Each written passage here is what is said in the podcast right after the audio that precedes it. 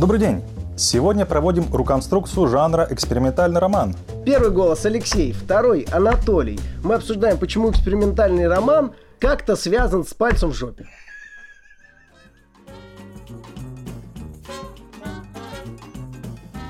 Не принято вспоминать, что Кристина Агилера когда-то пела и обосралась. Синтаксически идентичные высказывания начинают работать по-другому. Какого хера ты, как нормальные люди, не жрешь мясо и не пьешь кровь детей? Тот момент, когда ты обнаруживаешь, что ты в 40 лет срешь на грудь своему, не знаю, своей дочке, все это экспериментальное говно. Смех смехом. Э, во- Вообще я э, думал поговорить о экспериментальном романе Золя, о его проектной статье, э, а ты вот начал с э, экоархитектуры. Э, И смотри, какая интересная параллель. Сразу нарисовывается между одним и другим. Параллель заключается в том, что ну, оставим вопрос дискурсивных полей немножечко как бы в стороне, мы под- ну, рассмотрим ситуацию с другой стороны. Да, смысл следующий, что некий такой достаточно ну, так, прагматичный эмпирический подход, э, где мы пытаемся найти объективные различия между явлениями, между ими сущностями, нам, чтобы понять, чем одно отличается от другого, и сталкиваемся с неким таким парадоксом. Парадокс заключается в том, что на уровне содержания да, каких-либо различий между поэзией и F-письмом мы найти не можем. Э, Найти какие-то различия между конструктивизмом и экоархитектурой мы не можем. Они буквально дублируют друг друга. И, следуя любимой э, логике бритвы Акама, мы должны сущности упразднить, сказать, что это одно и то же. Между ними нет никакого различия, не нужно их умножать. Это просто разные названия одного и того же. Это буквально одно и то же. Это один и тот же самый объект. Это не просто два объекта, которые очень похожи друг на друга. Это один объект, да, который просто называют люди по-разному. Да, не нужно умножать сущности. И как только мы делаем этот самый жест, мы тут же попадаем в ловушку, нас обвиняют, мы проиграли. Э, Каков парадокс с э, экспериментальным романом Золя? Да приблизительно тот же самый. Золя в, в конце, по-моему, какой там 1811 год, да, вторая половина, конец 19 века, пишет свою проектную статью, которая называется «Экспериментальный роман». По содержанию это, э, Херня. это херня, это, это слово херня. Э, Потому что э, это херня по всем, по всем фронтам. Начиная с его замаха, заканчивая самой статьей. Что пишет Золя? Он говорит о том, что, слушайте, я тут недавно, значит, прочел книжку по медицине какого-то хера, и он говорит, слушайте, ребята, хер этот в статье своей пишет, слушайте, ребята, а что это, если мы в медицине будем экспериментировать? Ну, там, знаешь, там припарки на ухо ставить и смотреть, вылечится или не вылечится. Потому что никаких знаний, законов у нас нету. Мы можем только поставить э, человека в какие-то э, непривычные, да, неестественные условия и посмотреть, что будет для того, чтобы узнать, как человек работает, его, как реагирует его организм на всякую херню, для того, чтобы, значит, сдвинуться с мертвой точки. Зале говорит, слушайте, вот я эту статью прочел, этот вот мужика, вот такая штука, и мне это так воодушевило, что я говорю, я согласен. Литератор тоже экспериментатор. Он обладает те же, те, теми же самыми эпистемологическими э, способностями к познанию мира. И его э, способ письма точно так же обладает точно такими же валидными техниками и способами взаимодействия, что я, как писатель, могу придумать условные какое-то вымышленные обстоятельства, поместить в эти вымышленные обстоятельства некого персонажа и посмотреть, как же этот персонаж будет себя вести. На что с ним будет. И на основании этих самых следствий сделать вывод относительно структуры реального субъекта, реального человека. При этом э, пафос Золя не литературный, а естественно-научный. Он говорит, во-первых, о реальном субъекте, о реальной психологии, социологии, то есть о том, что эксперимент в литературе Обрати внимание, что речь идет не об э, экспериментах в литературе никак, это делали те же самые беруиты, которые экспериментировали с языком, с жанрами. Нет. Его интересует литература исключительно как пространство, в котором он проделывает какие-то махинации. И что, проделав эти махинации, он может получить некий валидный, да, э, гносеологически достоверное знание относительно реального мира. И на этом строится весь пафос Золя. Да, он э, об этом говорит буквально. То есть это не какая-то как бы интерпретация, да? это его и, реальный замах. Он говорит об этом, постоянно проводя параллели с естественно-научным знанием и указывая на то, что его подход точно так же валиден, точно так же справедлив, и он может получать реальные знания. Более того, э, его почему-то интересует проблема наследственности, проблема, э, по сути дела, генетическая. То есть о том, как э, развиваются, как сохраняются, передаются какие-либо признаки, свойства. Э, он, понятное дело, их называет там, свойствами души и страстей, но мы понимаем, что это речь о психологических сторонах. Да? Это, это просто-напросто психология. Социология, как формируется субъект и так далее. Проблема начинается в том, что уже когда эта статья вышла, вот в, в это же самое время, очень подробно об этом пишет э, Рикардо Николози, ну почти как Рикардо Минос, только Николози. Вот. Он показывает, что в, в то время в, в царской России была определенная любовь, пиетет к фигуре Золя. Так он свою статью в России написал про экспериментальный роман. Да, да. И его, в общем, любили и почитали. Причем именно как э, такого реалиста, как э, соци... Э, того, кто пишет социально значимые темы, поднимает, в общем, в этом духе. И сперва его статью, в общем, приняли достаточно хорошо. Но потом, внимательно почитав, стали обращать внимание, что, в общем, как бы она ни хера не состоятельна. Что те выводы и ту логику, которую предъявляет Золя, она просто технически невозможна. Это бред сивой кобылы.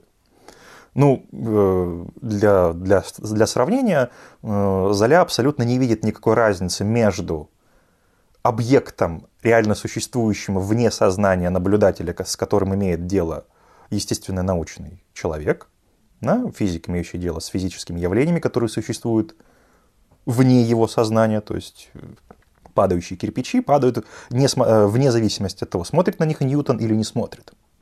И э, теми объектами наблюдения, такими как персонажи, их э, психо психологические портреты и так далее, которые являются продуктом сознания, воображения писателя. Золя между этими вещами разницы не видит, он их отождествляет. Да? Э, понятное дело, что это является грубейшей э, эпистемологической ошибкой, э, которую можно только объяснять, ну, в общем, исторически, как-нибудь по-другому, но с этой, с этой позиции как бы дальше, дальше не съедешь. И вот э, каково положение.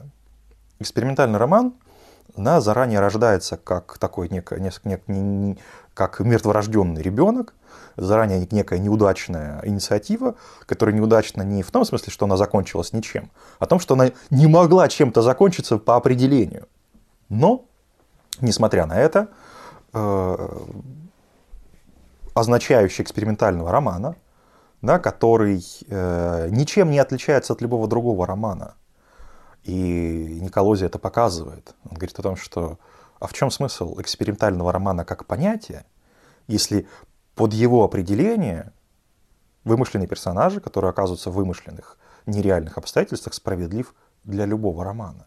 Любой роман, любой писатель говорит о вещах, которые объективно никогда не происходили. Я бы даже сказал по-другому. Вот, во-первых, про тезис, почему Золя пришелся в Россию, потому что э, вот э, очень хорошо пел Летов, что любит наш народ всякое говно. Всякий народ любит как бы говно, и наш почему-то очень любит э, все, что касается французских взглядов на общество.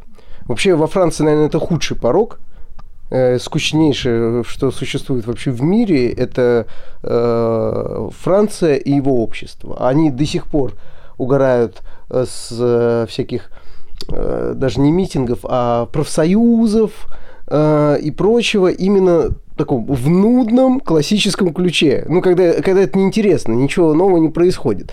Вот французская литература 19 века по преимуществу своему скучное говно. Именно из-за чего? Из-за того, что до того, как Залю, Заля свою статью рожает, на самом деле французская литература уже в это превратилась. Э, то есть э, он озвучивает он, то, что он предлагает сделать. Вот сейчас я рождаю жанр экспериментальный роман. На самом деле во Франции уже существует к тому моменту почти сто лет, даже больше. И этим говном уже все, даже уже русских накормили, и ну, это невозможно серьезно читать. Э, и что бы там э, сейчас кто-то не сказал, но э, Стендаль – это унылое говно, которое тогда было да, революционным, сейчас это просто смешно читать, и вы читаете это только потому, что это Стендаль. Флабер – это среднее мадам, ну, мадам Вавари, допустим, это среднее произведение. На самом деле, э, единственное, что э, интересно у нее структуру касается, это э, женщина в адюльтере, в том плане, что там нету никакой драмы, трагедии, то, что туда толкает. Но все, что связано с социальным, а там достаточно много у Флабера, это говно. И, и везде, и даже Анатоль Франц, который неплохой писатель, но начинал он как говнюк, который пишет про общество. Вот э, вся проблема Золя, и для чего он писал эту статью, он сам осознает, во что превратилась э, в тот момент французская литература, и он был этим сторонником. Это человек, который э, участвовал не только в деле Дрейфуса, да, он же был прежде всего критиком, э, прежде чем писателем. И именно критиком он проталкивал это все. Его карьера потом повторится и с точки зрения говноедства в плане произведений, он очень напоминает Трюфо и Гадара. То есть, опять же, если сейчас кто-то там фанат Трюфо и Гадара, вот я слышу, знаешь, привстал э, или там развернулся через двойную сплошную и мчится, чтобы дать мне пизды, э, вот знаете, как бы Гадар, он интересен на уровне там, фигуры сам по себе, э, но все его фильмы, Uh, кроме вот прикольного с Бельмондо, не помню, как называется, uh, все это экспериментальное говно. Э, Трюфо – это скучное слюнтявое экспериментальное говно, хотя бы Гадар поинтереснее. Вот. И Золя то же самое. То есть Трюфо с э, Гадаром стали критиками, потом они всем рассказывали, какое надо делать кино, потом подумали, блин, мы так говорим всем, как делать кино, почему бы нам не сделать кино? Вот Золя делал так же. Так вот, это главная ваша проблема, говноеды, что вы сначала говорите, как делать, потом думаете, что, блядь, пора и мне самому что-то сделать. Э, но на самом деле единственная цель э, Золя в своей статье, то есть к чему я это все веду, это не сформулировать, что такое экспериментальный роман. Это не поддержать тех, кто пишет в этом жанре, а это направить э, французскую литературу, обозначить, для чего она это уже делает. Ну, как я это вижу он постоянно в своей статье говорит про то, что нужно расстаться с метафизикой, расстаться с э, идеализмом. Э, он везде, понятно, вне своего экспериментального романа, везде идеализм, везде метафизика. Хотя боже мой, как бы литература исключительно метафизична, она не может быть реальной, это литература. Там, в отличие от кино, даже актеров нету, ну, то есть никакой связи с реальностью, кроме чернил. Вот, и единственная цель Золя – это озвучить, что мы входим в 20 век, разрываясь с реальностью. Ой, разрываясь наоборот, полностью какая, в реальность. Ну, какая любопытная штука. Парадокс первый. Да? Экспериментальная, экспериментальный роман как жанр, как проектная статья является не началом, а концом э, истории. В том смысле, что роман уже отживает к концу XIX века э, свое положение. Экспериментальный роман во Франции в, своей именно реальности уже был. Да? Флабер, Бальзак, Стендаль и прочие штуки. Это есть экспериментальный роман. Да? И поэтому статья не начинает новую историю, а она, наоборот, венчает уже существующую эпоху, является неким таким э, объяснением рационализации уже существующего, его оправданием задним числом. Дескать, ребята, давайте будем делать вот так. Что нужно прочитывать как ребята, вот то говно, которое мы выстроили, нужно понимать вот так. Это не говно, это экспериментальный роман, говорит нам Золя. И второй момент – это то, что э, сам э, метафизический протест против, протест против метафизики сам оказывается метафизичным, потому что э, абсолютно не различая разницу между объектами, которыми, которые наблюдаются, э, абсолютно игнорируя э, различия, э, и в эпистемологических подходах Золяк городит просто ерунду, абсолютно несусветную чушь. О том, что вот он может просто сесть в позе лотоса, вообразить какого-то персонажа и таким образом познать реальность, не выходя из собственной, да, он думает, что это возможно, и что это и есть э, некая натур, э, некий позитивизм, который он и пропагандирует, что является пол, полной ересью. И то, что он этого не замечает, э, да, является еще одним таким э, интересным симптомом Иными словами, а при каких условиях и при каких обстоятельствах это различие может быть незамеченным? Да, если даже, опять же, в ту же самую эпоху э, об этом говорили не только отечественные, ну, в смысле русские критики. Более того, любопытная еще одна деталь, такая как бы косвенная, но тем не менее. Э, то, что э, все-таки мы говорим-то ведь о конце XIX века. Да, это не какие-то темные средние века, в рамках которых такие суждения, ну, условно говоря, могли бы быть возможными. Простите, но э, буквально через пару лет э, уже с конкретным открытым заявлением появится Фрейд, который вскроет э, некие фундаментальные противоречия в структуре психического, которое никаким наблюдениям извне не поддается. И поэтому изначально тот, тот замах, который делает э, Золя, просто обесценивается. Иными словами, в чем прикол? Он заключается в том, что реальность бессознательного, с которой сталкивается Фрейд, феноменологически, то есть на опытном пути не дана. Иными словами, если ты не знаешь о том, что это бессознательно есть, да, как говорит Смулянский, то ты никак это не сможешь обнаружить ни в опыте, ни посредством наблюдений, нигде, если тебе об этом не скажут. Поэтому э, тот э, пафос Золя о том, что, дескать, вот сейчас я как э, художник проникнусь в тайны бытия настолько, что смогу предсказать, предугадать, спрогнозировать какие-то такие вещи, которые впоследствии потом э, возьмет на вооружение наука, как, как флаг водрузит и вперед пойдет. Все это абсолютно окажется полной херней. Потому что так не работает. И никогда не работало. Что оказывается, эм, Э, таким образом, оказывается, что его замах, он э, отсталым, то есть э, таким реакционным, оказывается уже в двух смыслах. Первый – это то, что экспериментальный роман уже был до статьи. И второй, что э, сам замах, оказывается, невозможно. Да, потому что так не то, что не, не, не сработает, так уже не работает. То, что он предлагает как некую революцию, как некое новшество – да, давным-давно уже оказывается пережитым этапом, а, который э, в, в движении мысли оказывается э, преодоленным. Причем, вот э, я пока сидел, даже загуглил даты, да, уже в эти годы, когда он, э, не помнишь, свою статью написал, насколько? 79-й. 79 да. Значит, чуть, почти сразу же после, Флабер пишет э, свой лексикон прописных истин, э, что является вот то, что Золя предлагал делать там эксперимент в романе, э, и всячески с социумом взаимодействовать сквозь страсти и страдания персонажей, э, Флабер по-другому подошел. Он выписал свои заметки про то, как общаются французы внутри богемных салонов. И этому посвятил достаточно смешную, ироничную книгу. Сам осознавая, и мы осознаем, что Флабер общается этими же выражениями в этих же салонах. То есть это в том числе наблюдение за самим собой. Но выводя это в поле обсуждения, то есть в качестве произведения, тем самым он говорит, что смотрите, вы читаете свои же слова. Как мы на это отреагируем? Он говорит, это и мои же слова, то есть я их подметил, я над ними смеюсь, но я продолжаю ими говорить. То есть как мы теперь должны после того, как вы над этим посмеялись, вы можете использовать эти слова? А если не можете, то почему? Потому что как бы, я же просто их указал. Ну да, они забавные, но почему мы должны их придать анафеме? Просто потому что я посмеялся? Вот это был интересный эксперимент. И просто это не...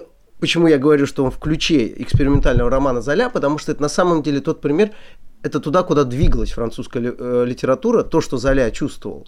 Но Золя, в отличие от Флабера, все-таки не хватило ему ни таланта, ни дальновидности. Флабер понимал, куда она движется, и я считаю, что лексикон прописных истин – это то, что своим сужествованием обрубает, и после него появляется нормальная уже литература, как Пруст, Жид, там, не знаю, э, да, Жижик, Сартер. То есть, э, как бы более-менее французы интересные пойдут. Камю, подъедет, а э, там Фуко тот же самый, но до, вот, до лексикона прописных истин они до сих пор не могли этот буржуазный шаг сделать. То есть вот разрыв с буржуазией, ирония над самим собой появляется именно там. И, кстати, вот э, смысл-то в чем? Ну, как бы, да, что Флабер пишет прописные истины как набор самых повторяемых, э, вот тут вот набивших уже оскомину суждений, мыслей, которые просто циркулируют как общее место, common sense да, то, что можно услышать из любого утюга.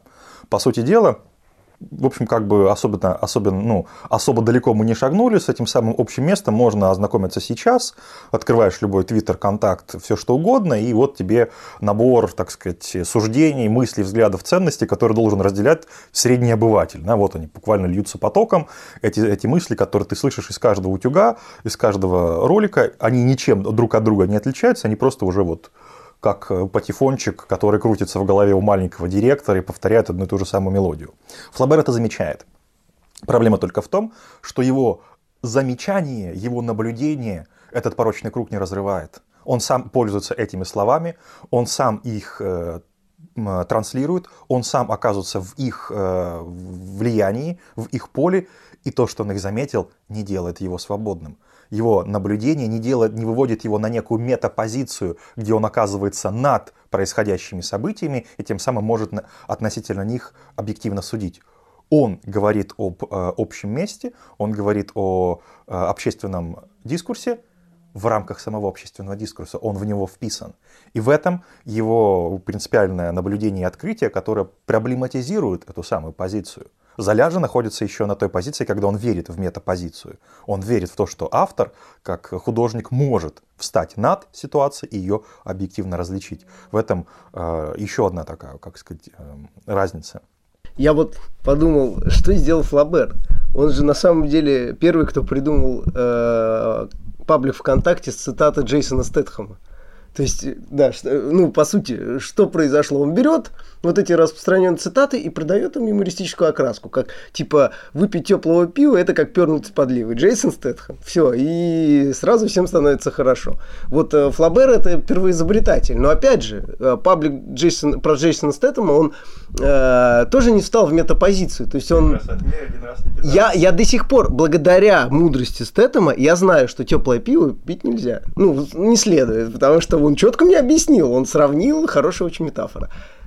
Да, аб- абсолютно верно. И э, учить, ну, исходя из, из, из самого этого примера, из самой этой шутки, очевидно, что, в общем, э, несмотря на сколько там, 100, 100, 100 с чем-то лет прошло с времен Флабера, да. в общем-то, мы как были в, в рамках этого лексикона прописных истин, так и остались. Да, то есть э, мы из этой ситуации не вышли. Вот и все. Только э, нет, э, это, кстати, даже интересно. Вот э, если вкратце подметить, изменилось поле, не кардинально, но изменилось, да, то, что было в салонах, и ты использовал в речи, вдруг стало в какой-то момент, сейчас, по-моему, это уже ВКонтакте не популярно, и в Инстаграме это не делают. Ну, помнишь, когда вот э, любили цитаты там постить, я, опять же, я абсолютно гендерно не предвзят, но чаще это делали девушки, нужно признать. Я, конечно, не расист. Да, да, да.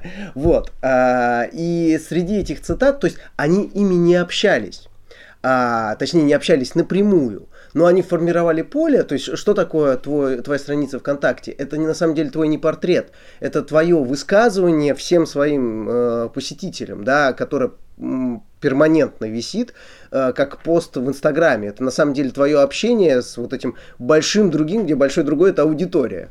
А, и когда ты постил цитату, это вот такая же э, прописная истина. То есть э, цитаты ты обозначал свое некое существование в этом поле. Потом появляется Джейсон Стэттем, которому, оказывается, принадлежат все эти мудрые цитаты. И э, все поле кардинально меняется. То есть, как можно запостить э, цитату очередную из ремарка, если оказывается, что это не ремарк, а Джейсон Стэттем.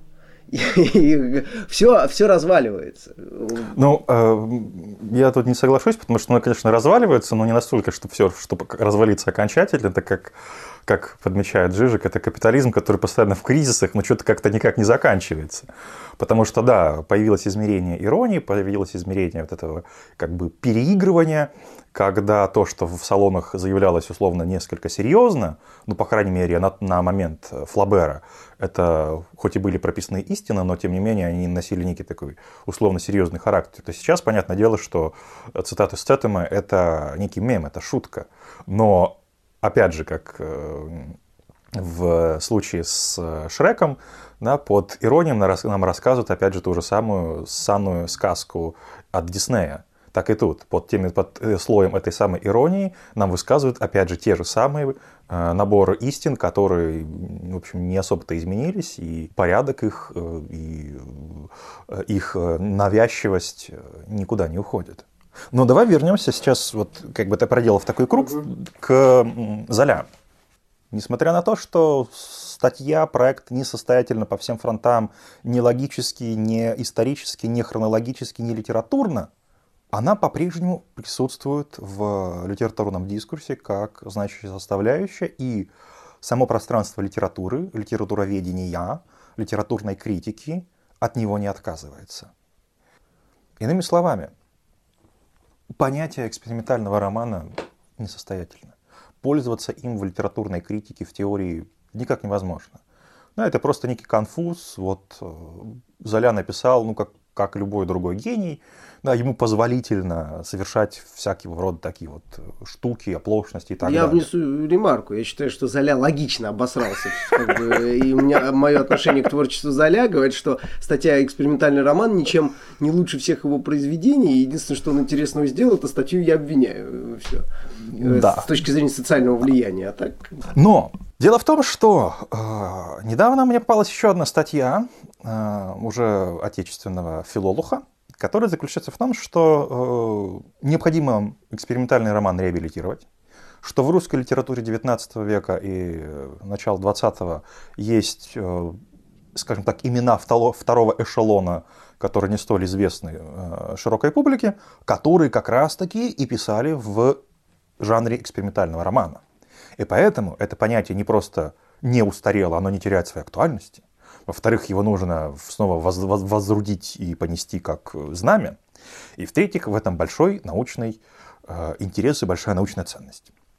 Вот в чем меня пыталась убедить статья. И на этом фоне у меня вновь возникает вопрос. Уже относительно структуры того дискурсивного поля, в котором оказывается литература. Почему? Как устроено это поле, да, что оно оказывается абсолютно Э, индифферентным, то есть абсолютно бесчувственным к тем аргументам, к тем наблюдениям и к тем различиям, которые даже здесь мы да, в таком э, моменте провели, да, и которые не являются прям супер какими-то э, ну, как бы такими жесткими. Да? Это просто то, что лежит на поверхности. Это то, что было очевидно и тогда, и посредством сегодняшнего анализа нас по-прежнему убеждают в справедливости тех наблюдений да, время показало, что те критики были правы. Почему литературное пространство оказывается э, бесчувственным к этим наблюдениям? Это первый мой вопрос, который я хочу разобрать. И второй момент. Почему э, здесь работает та же самая логика? Вот теперь мы подводим да, к тому, с чего начали, к эко-архитектуре и F-письму. Почему я говорил про подобие? А вот оно подобие, где обнаруживается. Подобие обнаруживается там, где во главу угла ставится именно набор означающих, тех самых флагов, под которыми движется история, дискурс. Точно чего делает э, Золя? Дело не в статье и дело не в проекте. Дело в том, что он берет в качестве означающих самый популярный на тот момент набор понятий. Позитивизм, наука, развитие, социальное. Вот он берет и обмазываться этими четырьмя э, словечками, он их впихивает э, в попад, не в попад, абсолютно неважно куда, но он э, означает, да, он маркирует свою статью вот этими самыми э, понятиями, причем при том, что э, абсолютно не важно, что логически э, понятия на никак друг с другом не согласуются, это просто набор брендов. Это похоже на любую речь э, депутата перед выборами, который обещает все на свете вне зависимости от того, что так оно быть никогда не может. Да, он обещает и свободу э, самоорганизации, да, о том, что будет больше свобод там у, у рабочих, они могут организовываться в какие-то э, события. И, с другой стороны, он, он утверждает э, такую жесткую монархическую власть, единоначалие э, власть имущих. Да, и потом попробуй разберись, как это должно работать. Так и здесь. Золя обмазывается вещами, его абсолютно не заботит о том, как это будет работать, и мы понимаем, что это работать не может. Но Несмотря на это, вот эта вот э, работа этих означающих делает все дело за него.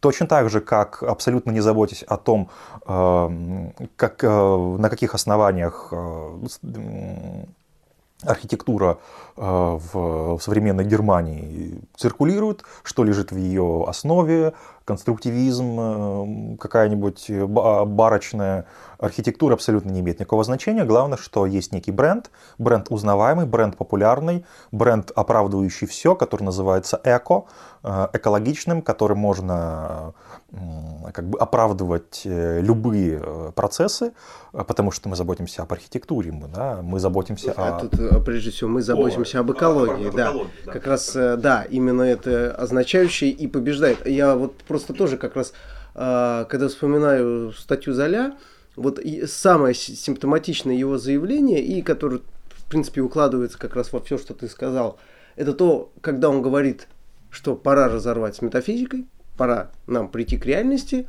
и буквально, я это себе помечал просто в статье, он в этом же абзаце объявляет о том, что мы, писатели, мы являемся конструкторами человеческих душ, поэтому мы должны делать все по эксперименту и сугубо сверяясь с реальностью. А, его не смущает сама фраза, что он одновременно претендует на то, чтобы быть конструктором душ человеческих и оставаться как-то связанным с реальностью и с социальностью и никакой метафизике не доверять. Вот а, здесь как раз а, в принципе вся дихтомия э, э, экспериментального романа и почему он до сих пор существует и проявляется. Литература всегда будет с этим пафосом претендовать на вот те самые конструкторские э, амбиции человеческих душ. То есть, когда к литературе придут и докажут, что души у человека нету, и что руку литературы нету, и она не может быть конструктором, на следующий день выйдет статья о том, почему литература все еще является конструктором душ человеческих. Это вот как бы, она должна это защищать. Это как атеист упорно будет защищать, что э, Бога нету, э, прежде всего доказывая это не верующим, а доказывая это Богу. Его апелляции всегда направлены к Богу, именно в своем э, отрицании его, да. Также и верующий, напротив, будет говорить о том, что Бог есть, именно обращаясь к Богу. Опять же, к этому присутствует, что само по себе бессмысленно. Но по-другому это никак не устроено.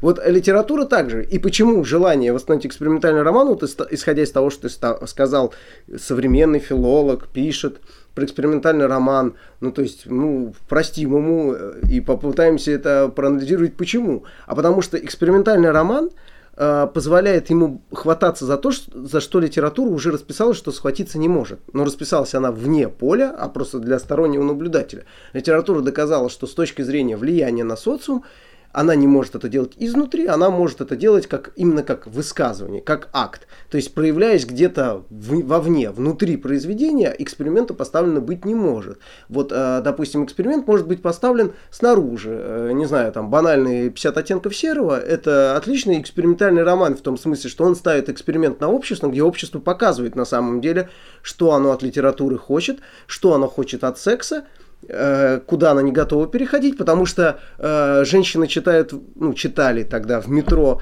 50 оттенков серого, но не читали Маркиза де Сада. есть... Э, да, и разгадка простая, что люди хотят читать про секс, нежели им заниматься. Это вот мы поняли э, мораль 50, 50 оттенков, потому что... А какой еще другой вывод? В этом-то и прикол, да, что мы будем об этом читать, но это практиковать мы не будем ни в коем случае. Так а что там практиковать? То есть это все равно, что, знаешь, палец в жопу засунуть. Ну, как бы это, знаешь, э, да, это э, быстро и весело, и для этого не нужно быть извращенцем, для этого просто нужно подумать, у меня есть палец, у меня есть жопа. Это вырезать или нет? Лучше вырежать. Но можешь начать с этого. Нет, просто я вот вспоминаю эффект 50 оттенков серого, ну, он скучное произведение, правда скучное. Я читал, мне было интересно, почему он так работает. В то же время я его читал буквально рядом с э, Батаев, э, Батаем и его историей глаза. Ну, так совпало.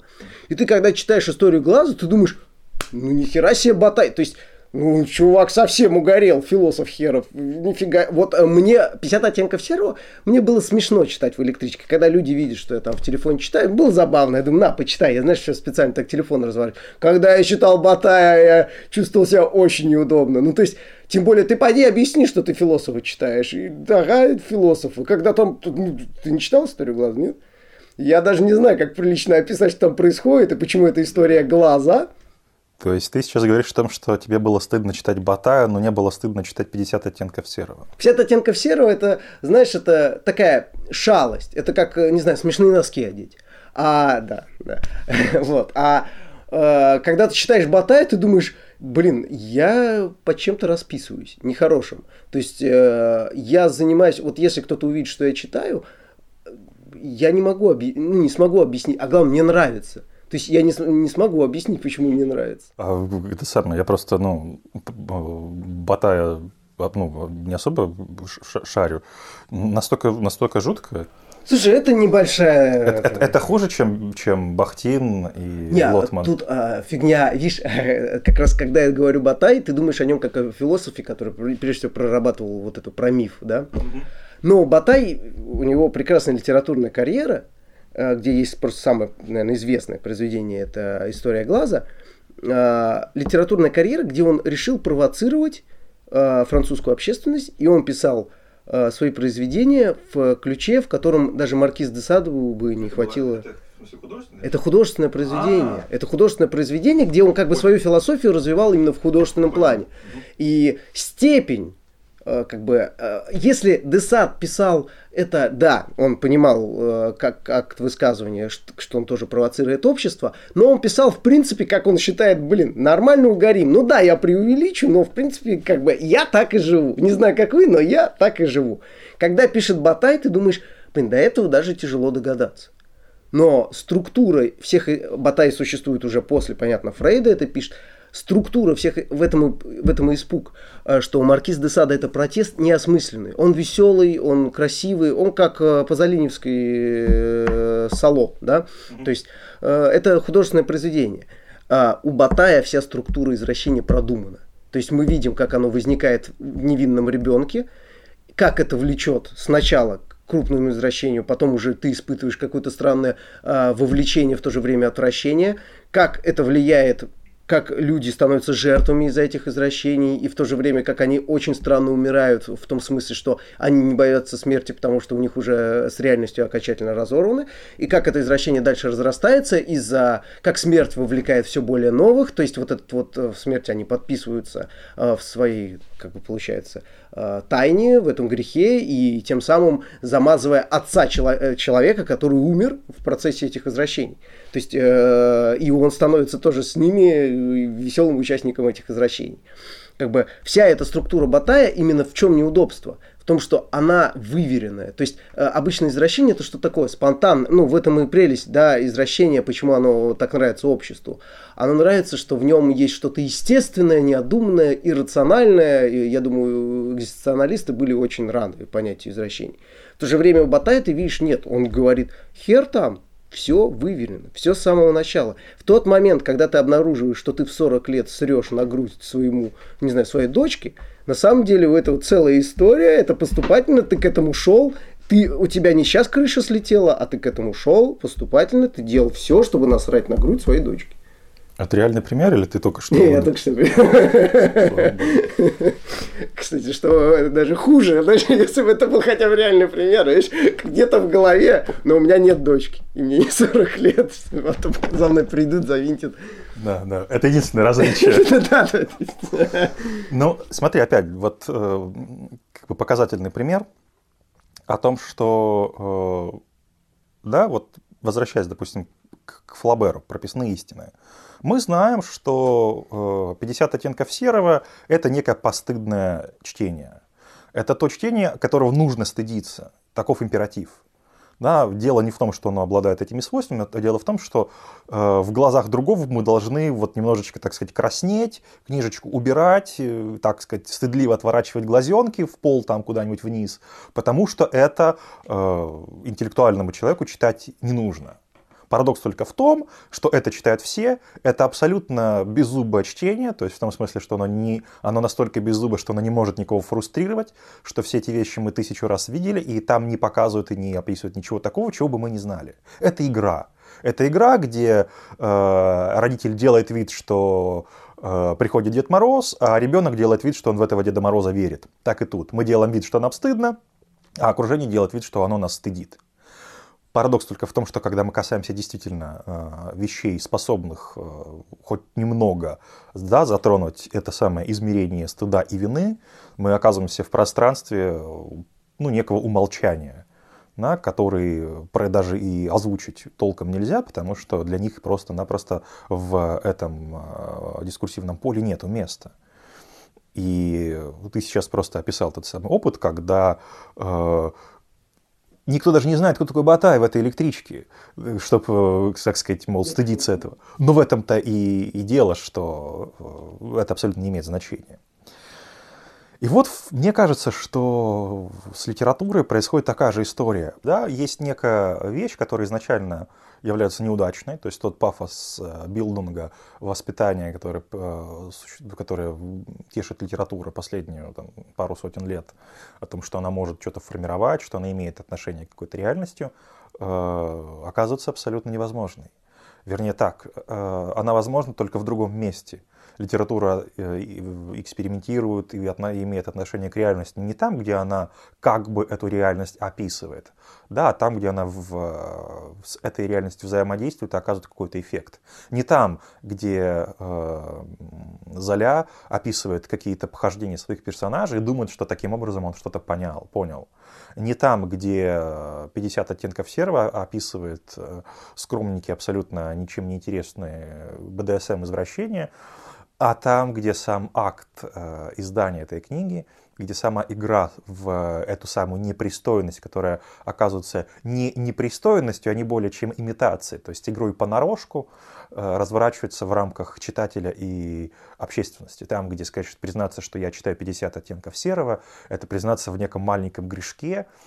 Ну, это на самом деле, простите, сейчас прерву, э, Saturday Night Live, знаешь, да, такой, ну, передачи там, скетчи. Uh-huh. А, вот а, у них был давно, прям сильно давно, скетч про День матери. Вся шутка скетча заключалась, что, знаешь, э, такой голос рекламный, на это День матери, подарите матери там самое дорогое, и всякие вставки разные матери им дарят. Но мы видим сначала, что каждый раз мать чем-то раздражена, какой-то дискомфорт. Ей дарит, вот явно она не хочет, чтобы сейчас здесь были дети, ей неудобно. И ты замечаешь, что в каждом кадре у нее в руке или рядом с ней лежит открытая книжка 50 оттенков серого. И мы понимаем пока тексту, что по сути, помимо того, что она читала 50 оттенков серого, она мастурбировала. И Saturday Night Live уже тогда понял, в чем суть э, вот этого грешка. На самом деле это такой же грешок, как именно в культуре я это подмечу как женская мастурбация. Мужская мастурбация давно стала э, как бы притчей во языцах. Ну, то есть все, всем понятно. Над этим мужики настолько много шутили, что они полностью это изъяли из, как бы из греха. Да? Ну, это совсем. В то же время женская мастурбация до сих пор находится в какой-то такой парадигме очень странной. То есть вот это вот а, фалоимитатор э, в, там, в полке, да, когда в верхнем, ну ты понял, выдвигающейся полке у тумбочки, почему-то это как вот стереотип в американских фильмах, там ты типа находишь и э, все ухмыляются, да, по-моему, понятно. Вот 50 оттенков серого, само наличие этой книжки, э, Saturday Night Live сразу поняли, что само наличие этой книжки, если полку выдвинуть, а там эта книжка, а, а то же самое означающее, как ты найдешь э, Фалометатор. К чему это мы? О том, что вот в принципе в чем грешок и состоит. Вот э, этот грешок лежит именно там. То есть э, общество сформировало, что этим можно заниматься, но этим можно заниматься, знаешь, грешным девчонкам. Да, да. Э, в том, что это именно как грех и поддерживается. Вот в чем да, момент, смотри. То есть дело не в том, что это э, некое внешнее оценивание как грех, где есть разрыв, а в том, что это именно в форме греха только и может быть. Ты можешь только так насладиться мастурбацией, если э, заранее это будет помечено как э, некое непристойное наслаждение. Только так его можно усвоить. Если оно будет открыто и доступно, если оно будет признано, оно утратит свое вот это измерение наслаждения, оно просто перестанет быть интересным. В этом и заключается такая игра. И эту игру, подобную игру, структурно подобную, литература и поддерживает. Да, она, с одной стороны, э, пытается говорить о реальности, с другой стороны, ее речь абсолютно метафизична, она абсолютно оторвана, она пронизана э, тем метафизическим ресентиментом, который э, деконструирует Деррида, да, она погрязла в системе бинарных э, оппозиций, добро, зло, высокое, низкое, возвышенное, сниженное, да, сакральное, профанное и так далее.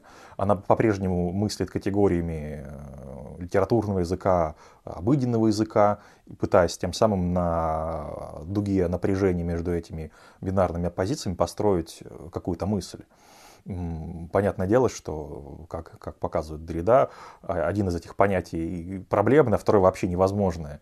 И поэтому все эти, все эти попытки развлечения каких-то э, сущностей серии там, читатель, автор, автор там, Э, высказывает, читатель понимает, э, накрываются медным тазом изначально, они обречены. Но только в такой обреченной форме литература как литература и литературоведение как литературоведение только и может существовать. Подобно тому, как 50 э, оттенков серого как художественное произведение может существовать только в рамках того, что оно является буквально женским фалоимитатором. Только так и можно насладиться. То есть только так литература и может быть. И экспериментальный роман «Заря» скорее не сам а, роман, а скорее судьба этого проекта, который точно так же неудачно, и как неудача повторяется вновь и вновь, и, потому что ничего другого не остается, то оно оказывается точно так же возможным только в этой, в этой самой неудачной форме.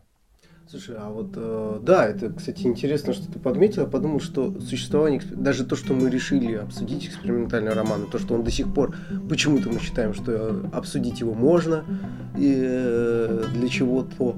А, вот это существование, это то, что то, что Золя говори, предлагал делать в литературе, и мы уже говорим, что она это делала, но в том ключе, которым Золя предлагает, она это сделать не сможет, тот последний шаг, и в принципе он этого не понимает. А, мы видим, что спустя 150 лет после его статьи львиная часть литературы, а практически вся, пытается все еще сделать тот самый последний шаг, который уже Золя озвучил, и все поняли, что этот шаг сделать нельзя. То есть литература продолжает, а, потому что вот литературу ведению понятно, что этот шаг сделать нельзя, но литература продолжает двигаться упорно. Знаешь, вот это как а, в Гриффинах был скетч «Умственно отсталый террорист». Э, не помнишь, э, типа, там небоскреб стоит, мы слышим крик Аллах Акбар, и на велосипеде человек врезается в стену небоскреба. Вот. Примерно, в принципе, писатель в данном ключе делает именно то же самое. То есть э, со стороны нам смешно, в этом и скетч, но он не видит ничего, потому что он умственно отсталый. Ну, подводя итоги вышесказанного, я, я, я, я думаю, что всем теперь понятно, что Золя — это ведьмак от мира литературы. Да, да. И думайте, что хотите.